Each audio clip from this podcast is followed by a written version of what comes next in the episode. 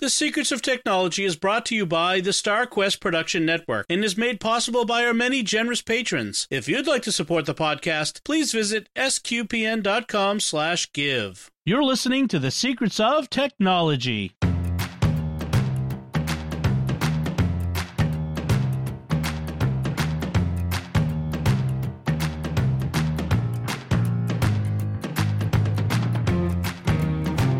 I'm Dom Bettinelli, and you're listening to The Secrets of Technology, where we discuss the technology news that's important to you from a uniquely Catholic point of view. And joining me today on the panel are Father Andrew Kinstetter. Hi, Father Andrew. Hello, hello. And Pat Scott. Hi, Pat. Greetings and salutations. Uh, safely back in, in Austin from, from last week, when she was here with me outside of Boston. Uh, but uh, now she's returned home. So glad to ha- see that you got home safely. Yes, so, it was a good trip. Uh, before we get into the the main meat of the today's episode, I do want to kind of talk about something that we, we kind of wanted to talk about last week and kind of ran out of time. But I think this is the right panel for it because we're all uh, uh, iPhone people on this panel, um, and that is Apple Arcade. Uh, the Apple Arcade is brand new. We've known about it's been coming, uh, but it released with iOS 13 and the new phones. And it's, uh, in case you don't know, it's five dollars a month, and you get all the games within arcade for free. They don't have additional cost. There's no uh, in-game uh, upgrades. There's nothing like that. It's one price. It buys the whole thing. Um, and it's supposed to be up to 100 games. I think by the end of this month, they said there'll be a, 100 games in the store in the in Apple Arcade. Uh, first, it, uh, Pat, I know you've got Apple Arcade, uh, as the kids yes. have reported to me, uh, your grandkids. Father Andrew, have you got Apple Arcade? I have not. Okay. All right. Is that, I know. Is that intentional? You've been busy. yeah. um, actually, it has been intentional. Every time that I I've looked at it, I I I see the try one month free and think I don't think for me it's worth it to uh-huh. to go beyond the one month free. So I I haven't even done the free month um, which uh, you kind of laugh because I'm totally an Apple an Apple guy, uh, and I'm a, a, video gamer. But I guess I I haven't seen anything yet that's gotten me just gung ho to go get it. Okay, okay, maybe we um, can change that. I, uh, yeah, I they, they might. I don't know. I I I'm so much more of a. I guess I'm still a console guy, so I've still got the Nintendo and the Xbox, and I yep. and I just I prefer that. So an Apple Arcade isn't quite speaking to me as of yet. They've got to they've got to come up with something that'll just kind of wow me to to get me to to move over, or maybe get some you know intellectual property. If they drew in Mario or Zelda or something, you know, mm-hmm. maybe I'd be more inclined to get it. Well, interesting so, comparison. Speaking of Mario, so the Mario Kart uh, game is out. Yep, which I did download. Which is five dollars a month for that one game it's it's like I think you have to you can play it for free, but there is a you can't do like the fastest cup okay. unless you pay for the subscription. So I have not bought in the subscription okay. and I have played it. But again, even with that, I'm way more of a give me Mario Kart Double Dash on the GameCube any day over right, over that. Right. So so uh, one of the things that uh, arcade has brought us well actually it's not really even arcade it's ios 13 has brought us is uh, controllers. You can use you can like you they had uh my you know uh, made for iPhone or made for iOS specific controllers for a while, but now you can connect a wireless uh, or Bluetooth Xbox or play, PS4 Dual Shock controller to your iPhone, iPad, or Apple TV, which is very interesting to me. So I, I am kind of curious. I might see if I can you know, get one of those. Maybe someone's got one laying around I can borrow from them and just to give it a try because that would be interesting to me. Well, Pat, you and I have Apple Arcade. Uh, do you have you have you found any games that you particularly like on it that have got well, I found several that I enjoyed playing, and then got to a certain point and couldn't get beyond that point. and uh, those were the what the golf, yes, what and Hexaflip. I've really enjoyed them, but I get to a certain point and I can't get beyond it. Yes, and so that that's a little frustrating. But I have other ones that are more casual uh, or slower paced. The patterned is like a jigsaw puzzle, but slightly different rules on it. But it's been real relaxing. I've really enjoyed playing that one. And um, then Dear Reader is a good uh, simple, Yeah. but uh, wordplay with with Jane Austen and Emily Dickinson and different things that where you you're transposing the words or looking for misplaced words or misspelled words, and it's kind of a, just a, again a, a casual game, which is the difference between you and me, Father. You like more serious games. yes. I like more casual games that I can just put down in three minutes if I need to. Right, right. So, uh, but anyway, I've, I've enjoyed those. I've tried several of them. Some of them, I just get started and I say, no, that's not for me. But there's enough things I could play while I'm waiting for for lunch to be served or while I'm waiting at the coffee shop. You know, there's enough there that I'm enjoying playing. Well, uh, there's a cup. So I like um what the golf too. It's it's crazy funny. It- like the kids love it because you know it's Funny like physics. yeah. Well, yeah, some of them it's like the um the the the the typical golf games where you kind of pull back on the screen, you get an arrow that shows the power, and then it puts the ball. And it does it at first. But then you do it, and it's the golfer that goes flying down the the the uh, the the freeway, uh, the the the fairway, and then it's the arrow itself that goes flying down there, and then you have to shoot the hole into a big one, and you get a hole in one. I mean, it's just it's it's got a crazy, funny uh uh sort of um way about it, which it's it's it's fun. Uh, so there's that one. I do like this game, Mini Motorways, where you have to kind of um uh, it's a tra- it's like Sims, a very simplified SimCity. You have to kind of keep the traffic flowing. You know, it's a basic city planner game. Um, so not too too much uh, tension in it, but there is a timer on it. Um, uh, other ones. So this Sonic Racing, I'm not really good at that. It's like a it's a kart game. It's like Mario Kart, so- except this is Sonic the Hedgehog. I'm not very good at those. Uh, I get my I get my behind kicked all the time on those.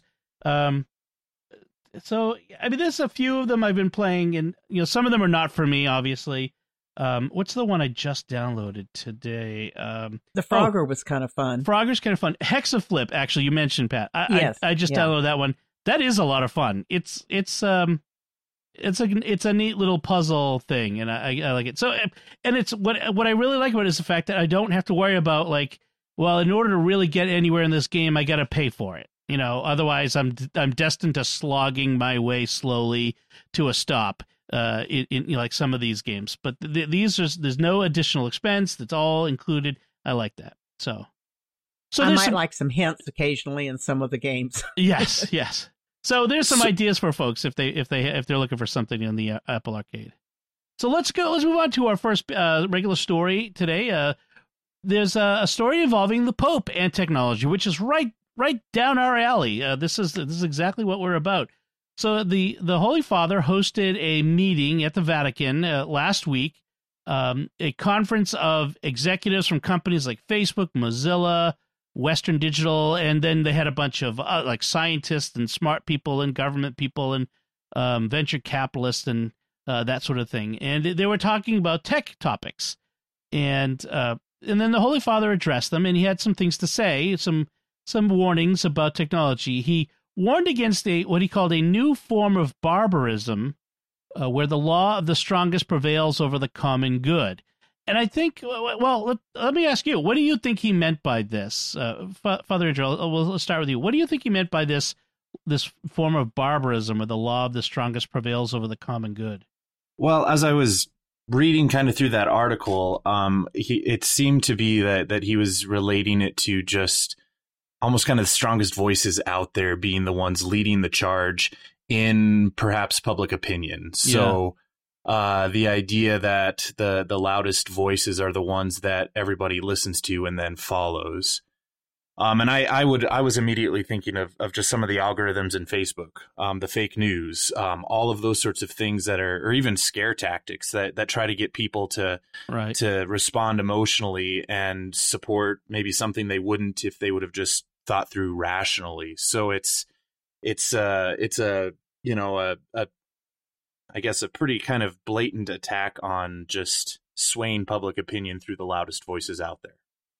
Yeah, there was some. Uh, I remember that story a few years, uh, a year or so ago, maybe le- even less than that, of Facebook was doing some exper- psychological experiments on whether people would they could make people more or less depressed depending on how what kinds of things they put in their news feed. which is kind of scary. But it's this, it's I think yeah, I think you're right. It's with it's this manipulation, but also that that's te- that those who have access to certain technologies can dominate others who don't have access to the same technology, uh, and that, that's that's un, that's kind of scary. Pat, what do you think uh, of this, uh, based on especially with the people that you work with uh, every day? Well, for instance, the example that was used in the article was on deep fakes. Yep. Uh, and that was something that is has really been bothering me. The fact that a lot of my clients may not look far enough to dis- discern that this is not really person X or person Y. They look at it; it looks like them, it sounds like them, and therefore they believe it. Right. And uh, that type of thing really is bothering me. Now, that's not all a result of AI. I mean, the deep fakes are definitely are, but the swaying of people's opinions by fake news, I'm not sure how much that's AI versus just um, malicious intent on a lot of that. Yeah, I think a lot of the news media, the, the headlines especially, focused on the Pope making a reference to AI, but I don't think he was exclusively blaming AI. I think he was just being cautious of technology in general, where technology is today. But you're right about the deep fakes thing, which is you know, I see people sharing so-called com, you know, uh, uh, quotes from people all the time. Well, as so and so said, and I'm like, but did he? Like, can you no. show me some evidence? But and and then it's pretty easy to disprove that sort of thing if you if you do a little work. But if there's an actual video of someone's actual voice saying it, well, how do you dispute that? Even though that's it's a deep fake. So I, I suppose I should explain. Deep fakes are these new form of videos where they can take an image of a well-known person, say a president who's got a lot of video footage and a lot of recordings of their voice, and use that to make them say and do things they never actually said to create a complete fabrication of this person. I've seen it demonstrated with the, the you know the technology demonstration they used President Obama. Uh, it's a it's a pretty scary technology. I mean, we thought photoshopping stuff was bad. This is going to be even worse. Yeah, the other thing I was thinking about too is, although I'm not sure if you would call it AI related, but uh, one of the articles I saw this week talked about using uh, health related incentives uh, in insurance companies mm-hmm. and adjusting premiums based upon whether somebody participated or used a Fitbit or they did a certain amount of exercise. And that is a discrimination against those who can't do that, can't afford it, uh, for whatever reasons they've got uh, prior conditions. So that type of manipulation of people based upon statistics or that maybe it is a form of AI that says, okay, here's the likelihood of this amount of people, we can save this many premiums. And that to me is very immoral. Yeah. Uh, uh right now, I think a lot of these companies, they use, they, they'll use an incentive. If you use a Fitbit or other device, which we know tends to lead people toward a healthier lifestyle, will give you a, a prize, a you know, a, well, that, benefit. that I see is fine, right. but it's the but it's when they move to premiums. Yeah, when they move to penalizing us for not going along, yeah, that can be very problematic. It, that's manipulating people, uh, and, and that's a whole order of difference. So one of the things when, when he mentions AI, the the Pope uh, is quoted as saying, uh, you know, warning of the dangers of artificial intelligence. To and to quote here, to circulate tendentious opinions and false data that could poison public debates and even manipulate the opinions of millions of people to the point of endangering the very institutions that guarantee peaceful co- civil coexistence.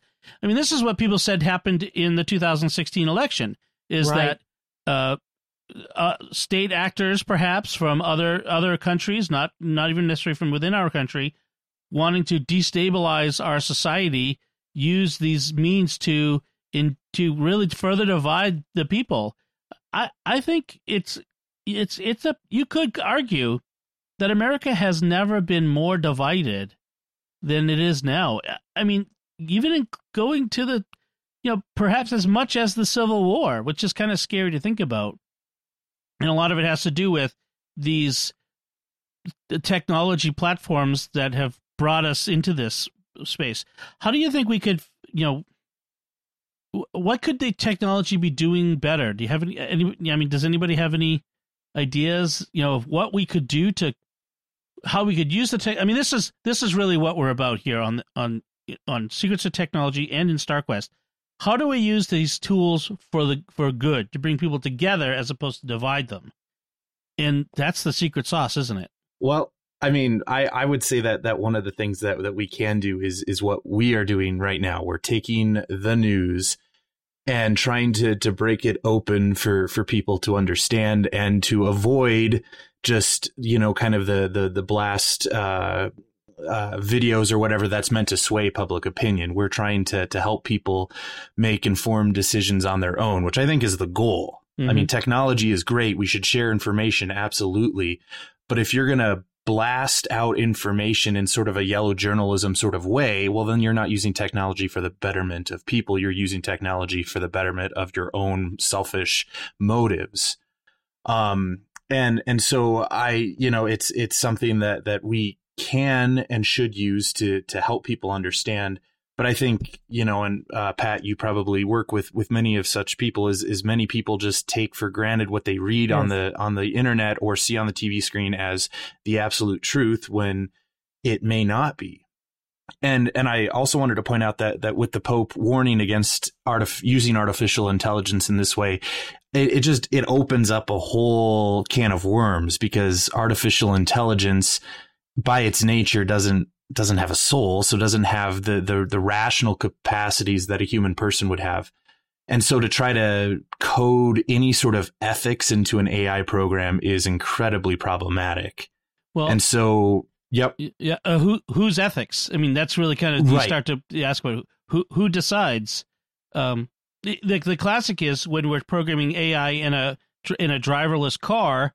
How do we solve the the trolley problem, for instance, which is that mm-hmm. famous you have two people in that direction and and, and other people in that in the other direction, and you have to go in one of them. Someone's going to die. How do you decide? And right. and that's a, a very difficult moral problem for a human being. How do you how do you program a computer to decide that? Mm-hmm. I mean, that's a this is a this is a very serious ethical question. It's not a, really even a technical question. It's what what do we as society want to are, are you know these artificial intelligences to be able to do? I mean, it's it's a tricky one. I mean, Asimov's laws are are, are I don't think are enough. You know, do no harm uh, to a human being and that sort of thing. Well, there are limitations to these simple laws. Mm-hmm. So, um, it's it, what I found most interesting here is uh, that this conference could lead to a, a papal document on well, they the, the article says a papal document on artificial intelligence, but it's sort of become a catch-all term. Artificial intelligence is the new the new buzzword. What they mean is a papal document on emerging technologies Technology. yeah. uh, mm-hmm. that is compare uh, they would compare to the encyclical Laudato Si on the environment. So, um, very very interesting. I'd, I'd be I'd be interested in seeing such a document. I would too. um, all right. So uh, we'll be keeping an eye on that and any other developments in that in that realm uh, for for sure.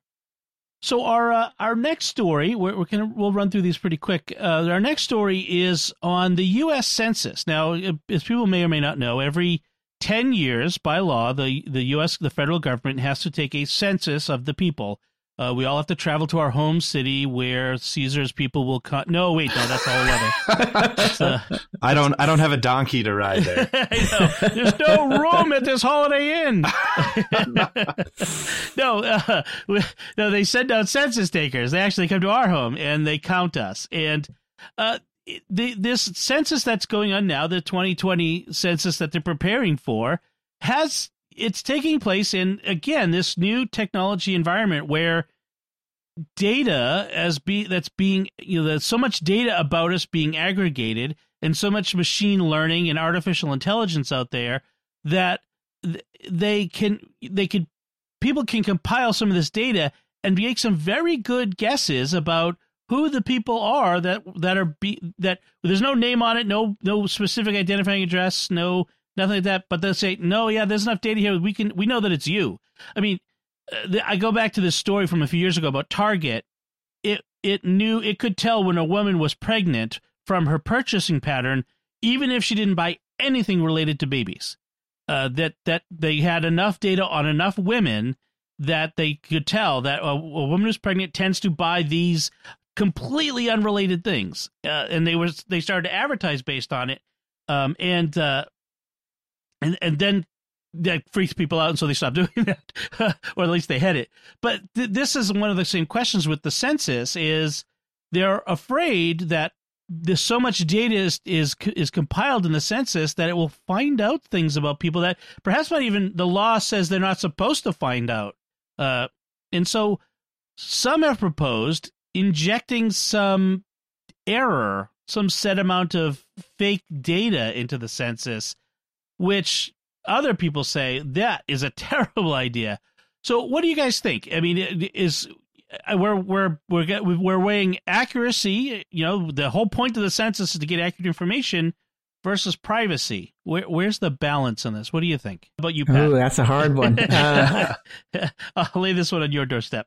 Uh, I guess I I feel like that there's so many benefits that can come out of the census in terms of information about the directions of of well even uh, legislative districts and mm-hmm. things like that. Uh, a minority uh, to know where the minorities are to be able to serve people better. And but I, I understand the you know the it might be able to find this Latvian uh, immigrant in Nova Scotia because of all of the things that tie it to that one village. And there's not very many people there. And so therefore they can figure out who it is. That is, is scarier, but I don't, I don't know. Privacy is beginning to be something that how, how much privacy can we actually, uh, expect?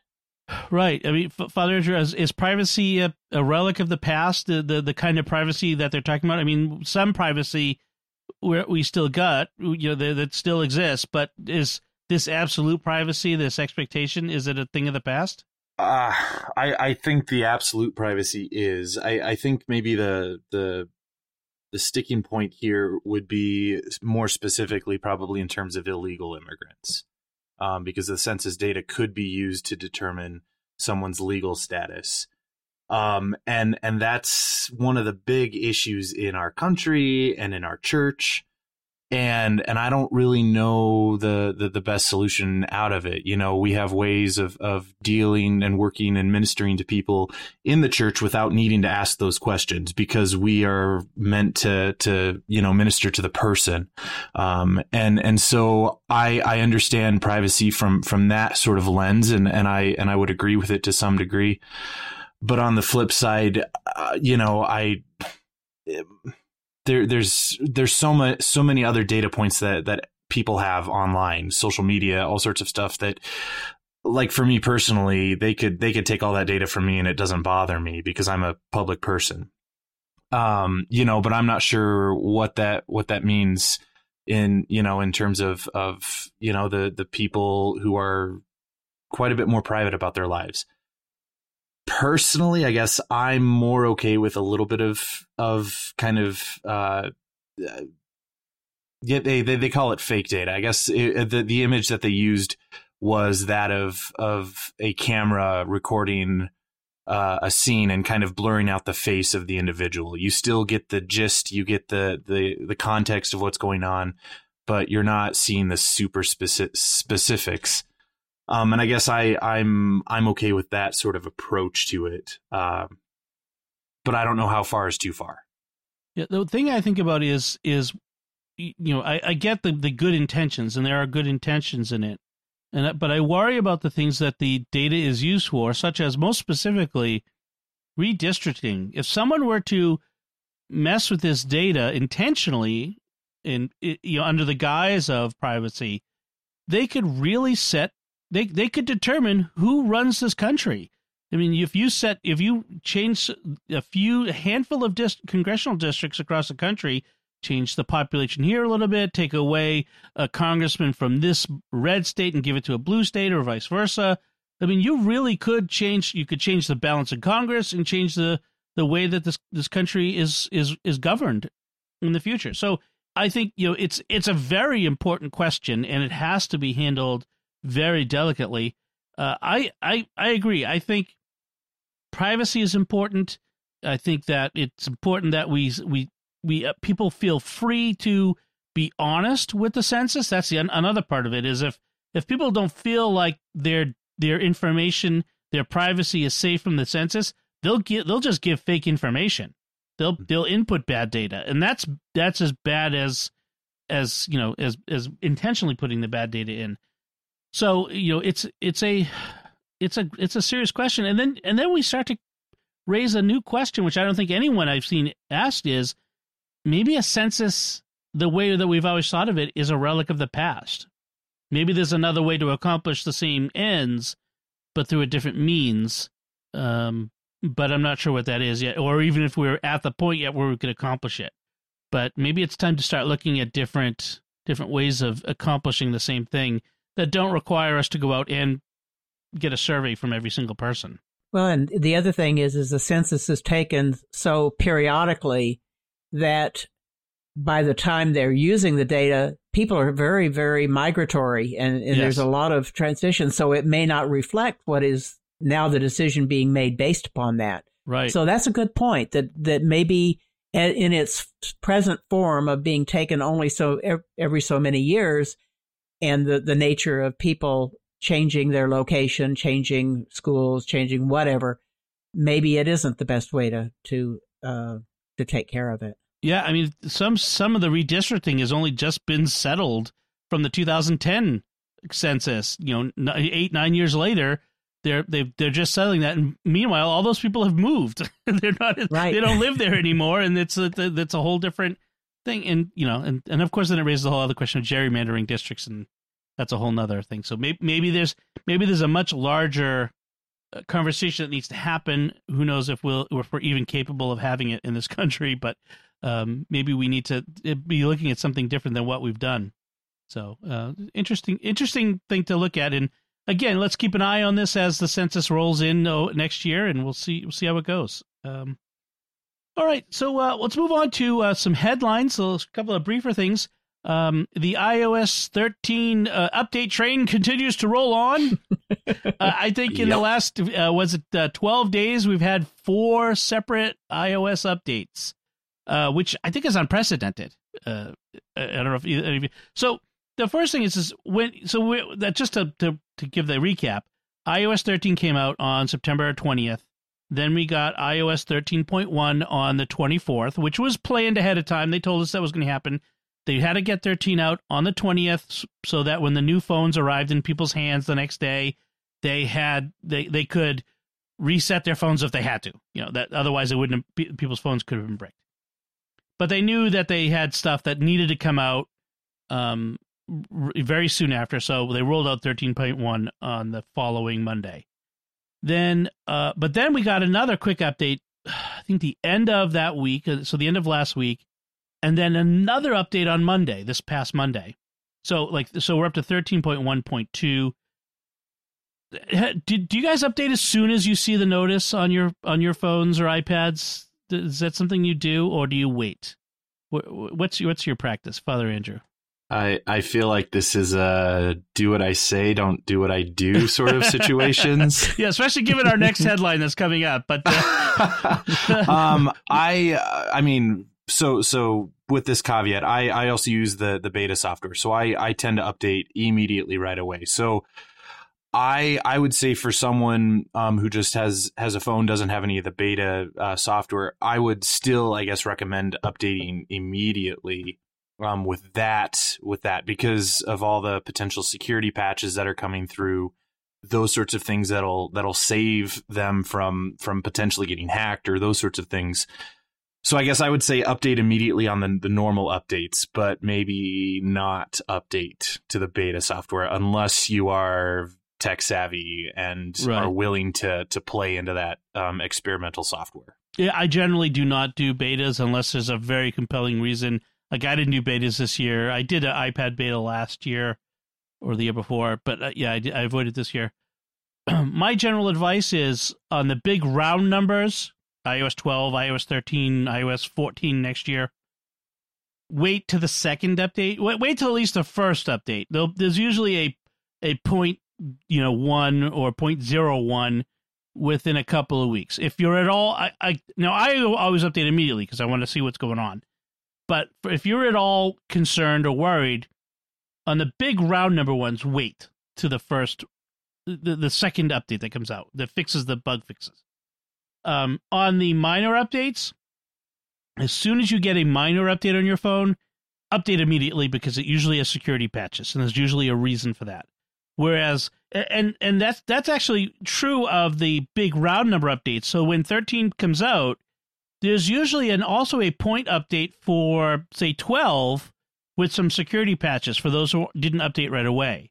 So that that's why I'm saying it's okay to wait on that. But in general, I update right away, and I just I always have to have the new features. It's just I, I host a technology yep. podcast. So obviously, I'm going to update right away. But that's not what I tell people. Pat, what do you tell people? I usually tell my clients uh, I go ahead and update immediately, but I suggest they wait a couple of weeks on the big ones. You know, wait till things have settled down. And since they don't understand necessarily point one, point two, right. I just say, why don't you wait two or three weeks? And then if you have any questions, you can ask me. Other than that, go ahead and update. Right. But on the little ones, I tell them go ahead and update those immediately. Is that true for both Android and iOS for you? Uh, no, I was this. We're talking iOS only. On the Android ones, uh, it depends upon what phone you've got. I've got a Google uh friendly phone, so uh, I update as soon as they come out. But there's a lot of people who can't because of the the multiple uh, vendors, multiple hardware platforms out there. But I I still would recommend even on those if they get a notification that there is an update, go ahead because to me that's a, that unless it's a major update like from one vanilla or one flavor to the next right so so it's almost the same in that case with android is if you get a notification update and it's a minor update do that. If it's a major update wait a wait a couple weeks. I think that's fairly uh, safe advice. Okay. So um well that brings us to our next head- headline which is very interesting um, which it's the sort of thing that says even the most tech savvy among us can get caught by by bad things, um, and it also is um, leads to the advice of update security updates immediately. So there's a TV show called Mr. Robot. Uh, listeners to this podcast might be familiar with it, and it's uh, it's about computer hackers. Uh, just in the you know just sort of as a very brief way of summarizing it, uh, and it's been credited as being the among the most accurate regarding computer technology and hacking of any TV show or movie ever made. Uh, and be, like they, they claim that everything you see done in the show is actually possible in the real world, which is remarkable given how poorly most TV shows and movies portray computer technology. I mean, really bad most of the time. But this one is like they use the real tools, the real techniques. And so the guy behind all that, the tech expert from Mr. Robot, got hacked his his child's phone. They have an iPhone that got stolen, and it's supposed to be nowadays that the the iPhones they have activation lock and you can remote wipe them and all this stuff. Well, they figure what happens is now what and and that has helped. It has reduced iPhone uh, stealing um, because it's just not worth it for most crooks. But the sophisticated ones are finding ways to to, to still be crooks. So they drop the phone as soon as they steal it. They drop it in a in a foil lined bag or some radio frequency blocking bag or or container, which prevents the phone from being remote locked and wiped. And then once they're in a place where uh, the the signals can't get in, they start doing their thing with it. And so that's that's pretty straightforward. But then he got to a point where somehow, and nobody seems to know how yet, the the the, the hackers were able to break into the data on the phone to get through the, the encryption that these phones have. Because, of course, this guy's kids' phones are going to have really good encryption. They're not. They're, they're going to have good passwords and everything. But somehow, in a, in a technique that no one seems to know how they did it, they got through it and have been using the data to try to trick the his son, I think, or son or daughter. I don't, I don't think they mentioned what it, what it was, uh, but, but the, his child to respond with more information that would allow them to further hack their their you know their their life. Um, and so it's it's very interesting. This article it's kind of reads like a Mr. Robot episode, um, but but there's some important lessons in it uh, that he he lays out. He says, um, don't trust messages with links in them. This is this is something I've been telling people for ages. If you get an email and it says, uh, you know, I'm from X company, I'm from Apple, I'm from Microsoft, I'm from the the IRS, click this link and do this thing. Never do that. Always enter like type in the go to your browser and manually type in the address. Never click a link in an email message that's that's unsolicited, even if it looks legitimate. Just just don't don't ever do that. Um, so let's start with that. So good advice. Something does this something you do yourself? Is this uh do as I say, not as I do, or do you do you or do you follow this advice? Uh, either of you? I try to follow that advice. There are times that uh, that I can tell by looking at the headers and things like that that I'm, I'm more trusting of a particular thing. But most of the time, I go to the site itself. The ones that bug me are newsletters that come out and say, "Click to view this in your browser," and there's nothing else you can do, right? Because that's the only way you can go view the thing is in the browser. And so it's like I'd like to clobber those companies on the head. but I tell people, you know, if if you get something, even if it looks like it's totally legitimate, always go to the bank or go to whatever it is that's telling you there's a problem. Never, ever, ever trust what's in the email. Right, right. That's a good good advice. But you know how many people I have caught? yeah, exactly. Yeah, I'm I'm constantly having to to clean off computers and help people reset passwords and even you know commiserate when they've had their bank accounts hacked because they clicked on a link. How about you, Father Andrew? Is this something that uh, you've seen or had to do? Um, thankfully for myself, I've never had any issues with it, but I also I'm very aware and and I I would trust links in emails if I recognized who sent it to me. So I can, you know, you can see the, the email that it's sent from. So if it's a, you know, Kim Komando newsletter, I I trust her. So I, I'm happy to do that. But her her her, it's all in the email anyway, so you actually wouldn't necessarily need to go to the website unless you unless you wanted to read more.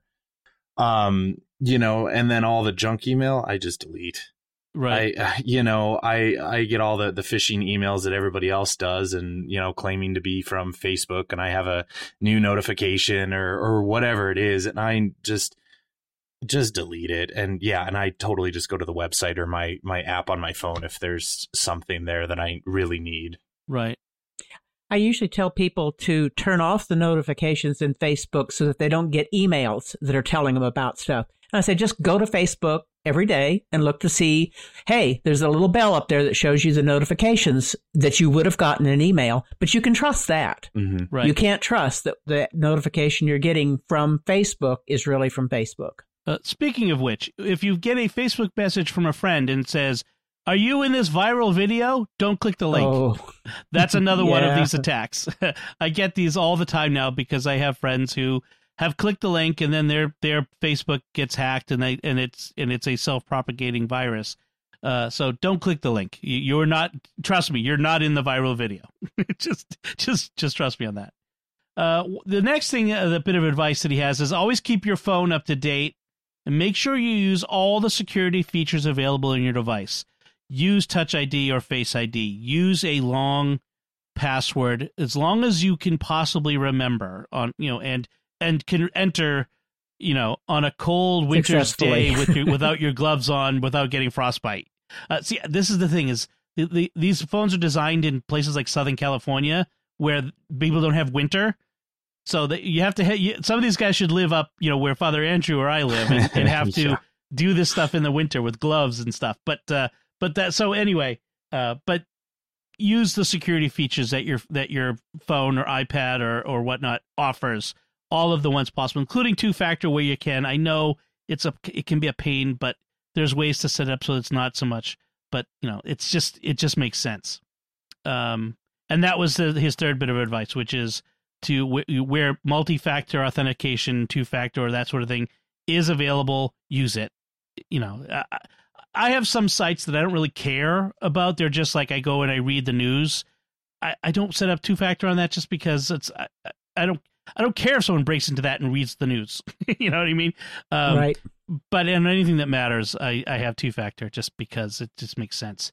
Um, do, do you guys use two factor, and, and and what do you use for an app for that? Uh, uh, Pat, what do you use for two factor? Um, I've been using the Microsoft Authenticator. It's been the easiest one for me to set up and use, and it's e- real easy to to answer the question, etc. Um, in of course, with Apple and uh, Google, they do their own authentication through another app you have installed, which is even nicer. Right. And uh, so but there's a lot of things that that yeah i don't care if you want to watch my netflix that's okay Yeah, you know yeah. I, I don't really worry about that one Yeah. You'll mess up all my recommendations with your stupid shows, but you know. well yeah uh, Father Andrew, do you use two factor, and and what app do you use to do it? Yeah, so I use two factor uh, with my Google account um, and my Microsoft account, and I use the the Google Authenticator app Okay. on my Alright. phone. Of course, uh, Facebook I also use it, but it's kind of it's built into the app, or it sends you a text message. Yeah. Um, and then Apple, it's sort of built into the system too that it'll alert one of my other devices when I'm when I'm doing that. But I have it set up on most most everything that's got those sorts of information in it. That's actually a bit of advice I want to give people. If you have two Apple devices, uh, don't update them both at the same time because when it, one wants to authenticate and the other's in the middle of an update, it ain't happening. And when that comes up, it's going to want to authenticate on the other one, and yeah, you're stuck. Just do one Right. at a time. Um, well and then i have some people that only they, they had two devices one of them breaks and now they're in trouble Yeah, exactly. Yeah, that so always you know try to have uh, always always if possible have two ways to get at something. You know what I mean? And that's actually why I have two authenticator apps. Uh, one password has it built in, so I always set it up there, and then I also use a, a third party app called Authy, which is like the Google Authenticator app, but it lets you store them in them in the cloud that's encrypted, the authenticators so that if your device gets wiped or lost, with Google Authenticator, it's it's all tied to that device, that install of that app. Whereas with Authy, it will it could it can store them, doesn't have to. It can store them in the cloud, which I I, I like that backup, and I use a very secure password on that on that one. Uh, so uh, and then it also you can I can have them show up on my Apple Watch. I can get the authentication codes from there as well, which is very handy when you're uh, you know you're you're you're busy out and about and that sort of thing, or you're in an app on your phone and you want to pull up the authentication. You don't have to switch apps; you just do it on your on your wrist, which is very nice. So, uh, so the, th this expert, I, I forgot to get his name actually. Uh, what was his name? Um, uh, I should I should use his name instead of just calling him. Marc Rogers. Yes, that would that would be the nice thing to do is, is identify him. Marc Rogers. His bottom line is know that these are getting more sophisticated. Uh, every time it's a, it's an arms race. Every time that the phone manufacturers increase security, they some you know the bad guys figure out a way to break it. So you just got you just got to be prepared for that. And there are likely exploits out there that the hackers are using that uh, no one knows about, including you know Apple, so uh, or Google or you know or whomever. So it's just something to be aware of. Uh, so keep keep your devices up to date with security updates. Can I throw out a couple more things? Yes, On please that? do. Um, Yeah. So so these are these are not necessarily uh, um, related to to being hacked, but more just general advice for for um, being aware and against phishing attacks. Um, perhaps maybe the biggest thing is is if something in your email or a text message or a Facebook message, whatever it is, if it sounds suspicious at all, don't trust it. If it sounds suspicious, it's probably something bad. Right. Um actually about maybe a month ago or so I got a I got an email from my bishop Uh huh. and and it was a hey, I need you to do something for me, email me back. and um and I uh decided it sounded uh, suspicious but legitimate enough that um I responded back and then it became this this back and forth about how my bishop needed iTunes gift cards to give to to somebody. And I was like, "Oh my gosh, this is just ridiculous." yeah. Um nobody's going to ask you for iTunes gift cards to to give to someone in need. Uh, the IRS doesn't take payment in iTunes gift cards too, just so you know. so so yeah so if something sounds suspicious at all just just don't trust it. And if it's you know from a friend call them up go talk to them see if they actually did send you that message. And if they did then then go ahead and do it. Um, the other thing would be to just be friends with someone who is tech savvy if you are not tech savvy yourself uh, my my mom does this all the time she'll she'll get something in her email or something and she'll just she'll shoot it off me she'll ask me hey is this legit and I'll say, no, absolutely not. Delete that and don't ever, you know, go there. You know, so rather than her going forward and just clicking the link to see if it is legit or not and then getting caught in some scam, she asks me. So if you know someone, you're, you have a family member or friend who's tech savvy, be friends with them. They're likely in the know on what's what's good and what's not. Yep. That's good advice. Yes, I encourage my my clients that if there's any suspicion that they've got, ask me, text me, email me, leave me a voice message. I don't. I, I will handle those. I, you know, I don't. I don't get upset at those.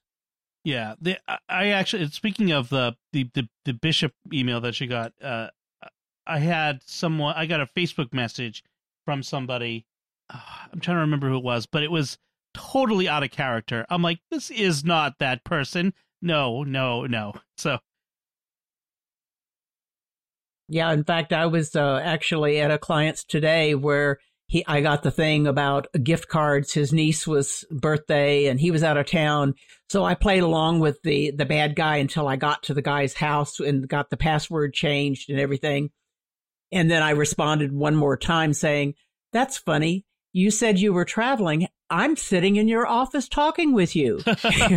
so and said, "I'm reporting you." of course, I really can't because there's no way I can know who he really is. But you know, just reporting this this to the FBI or an FCC, you know, just to give them a little bit of scare. Right, right, right. All right, all good advice there. So uh, let's wrap things up with our picks of the week, our usual uh, feature where we talk about some tip or some something that we are enjoying lately that we want to share with the audience. And uh, Pat, why don't we start with you? What is your pick of the week? Well, I have a lot of clients that uh, they have iPhones, but they have Windows machines. Of course, the people with Apple machines, their their pictures and everything are always on their computer and they're synced nicely. But for my Windows people, it's been you know, hey, there those things are in iCloud, but I don't have them on my computer. You know, I have to manually plug in my phone and sync it. Well, some time ago, Apple put out iCloud for Windows, and they've made some some tweaks to it over time that have actually made it pretty useful. So I can set somebody up with iCloud for Windows and tell it the first time uh, after it's set up, download everything from iCloud, and it puts it into a folder, and you can choose the name.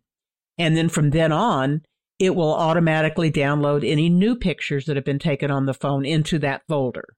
So then they can, re, you know, move them into wherever their folders are for their particular pictures, since they don't have an iPhoto library or a photos library. And on conversely, they could say, "Here's a whole bunch of pictures that I've taken on a camera and imported into Windows. Oh, take all of these and upload them into iCloud so we can see them on our phones." So that has been really helpful. And in addition to, you can also say any shared albums that people have shared with you, those will show up on your computer as well. Mm, So that's been it. It doesn't keep them in sync, but it does a a uh, a pretty good upload download uh, way of keeping you better um accurate or um, up to date. okay. And it gives you some uh, win- some uh, iCloud storage that you can get. You get the everyone gets five gigs free, so that's pretty good, and you get access to that. Um, Yes, you can get to your any files that you've saved on your iPhone and i in your uh, iCloud Drive. You can see them on your computer Nice. at that point. and uh, it will w- the email, email, and contacts and calendar will will interface and sync with Outlook. Is that correct?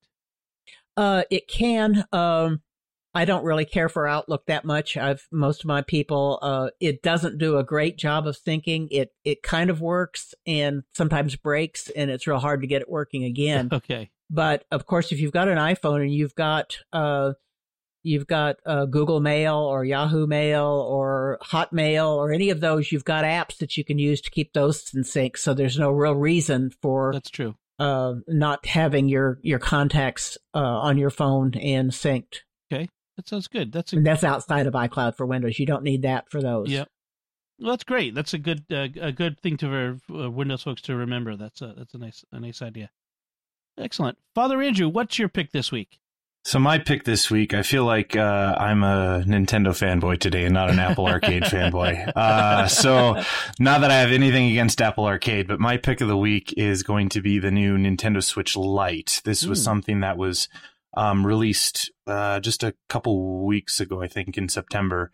Um, and it's it's the Nintendo Switch, but it's it's slightly smaller. Um, it's lighter. It's got the the controllers built into the the little console, so it's meant to be the Nintendo Switch, but specifically only for handheld mode and to take on the go. So Right. it uh, is cheaper than the Nintendo Switch. It's two hundred dollars instead of three hundred dollars. Um, it's got uh, three to seven hour battery life. It's about five ounces lighter. Um, the only thing that it can't do is it can't connect to a TV like the the big Switch can, um, and it can only play the games that are that are able to support handheld mode. But this is, I mean, this is something that Nintendo has done phenomenally throughout most of its its life. Is it, it was the one who created the Game Boy, um, Right. that gaming on the go experience that that I experienced as a kid, and that many many people um, just really love. So the Nintendo Switch Lite is kind of that for the the Nintendo Switch, and so that uh, definitely is my pick of the week this Yep. week. That's neat. Yeah, it's just a bit smaller. That's but uh, but you save a hundred bucks. That's good. Yeah, Excellent. better for better for the kids than the big one. All right. Well, I got something that's free, uh, and it's for, but it's only for your Mac. If if you've got an Apple TV or you know someone who does, and you've seen these those beautiful Apple TV screensavers, um, sometimes I just play them because they're just beautiful to look at. Uh, the super slow mo of aerial photography. Well, you can get that now on your Mac. There's a in right in the screensavers uh, system preferences there's a, a a link to a program you can download from GitHub.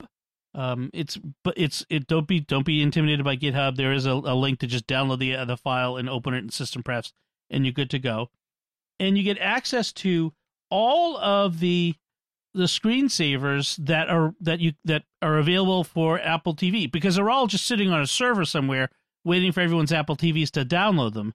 And many of them are in 4K high definition video. And I've got a 27 inch, you know, Retina iMac screen here, and and it's it's beautiful.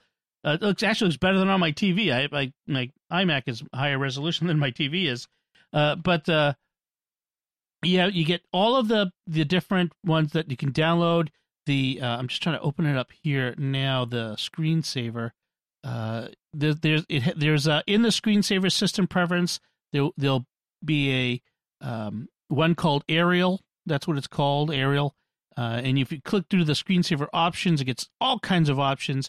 You can pre-download all of the screensavers, which will take up a lot of screen space. Some of these are gigabytes in size. Uh, I mean, a lot of not screen space, um, hard drive space. Some of these screensavers are gigabytes in size, and there's a lot of them available. You could choose which ones you like. If you don't like certain ones, you you you, you, you uncheck them.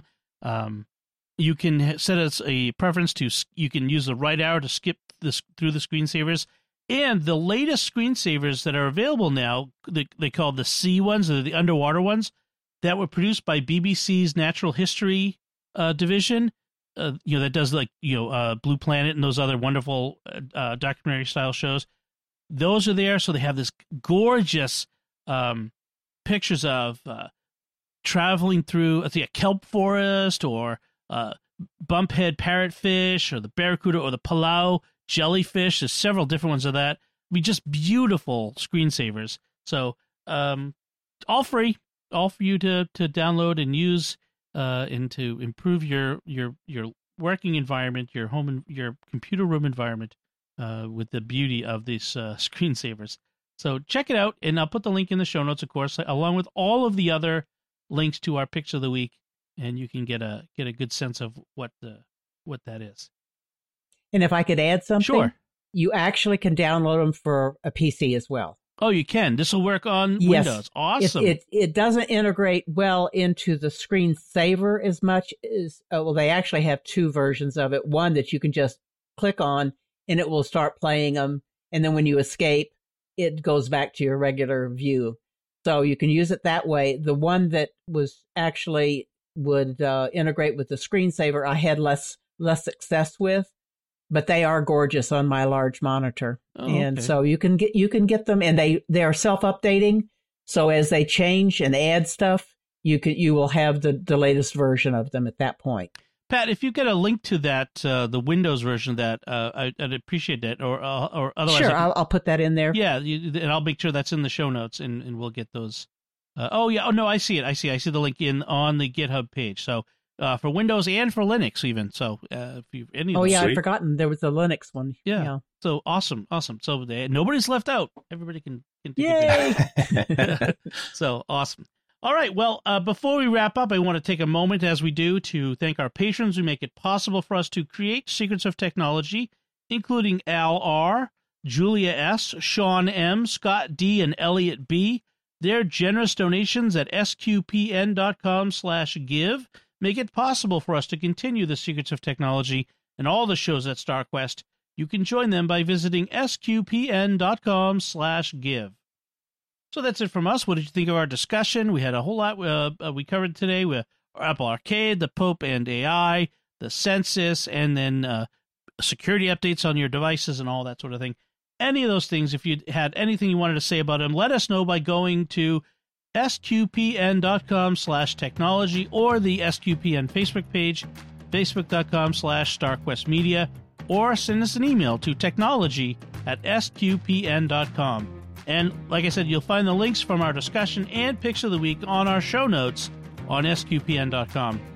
Please remember to like the show, uh, each episode of the show as it shows up on Facebook, on Twitter, where we're at SQPN. Share it, retweet it, leave comments. That all helps us with all those various algorithms so that we can share this with more and more people and grow the audience, which is good for you and for us. So until next time, Pat Scott, thank you for joining me again and sharing the secrets of technology. good night Father Andrew Kinstetter, thank you as well. You're absolutely welcome. And once again, I'm Dom Bettinelli. Thank you for listening to the Secrets of Technology on StarQuest.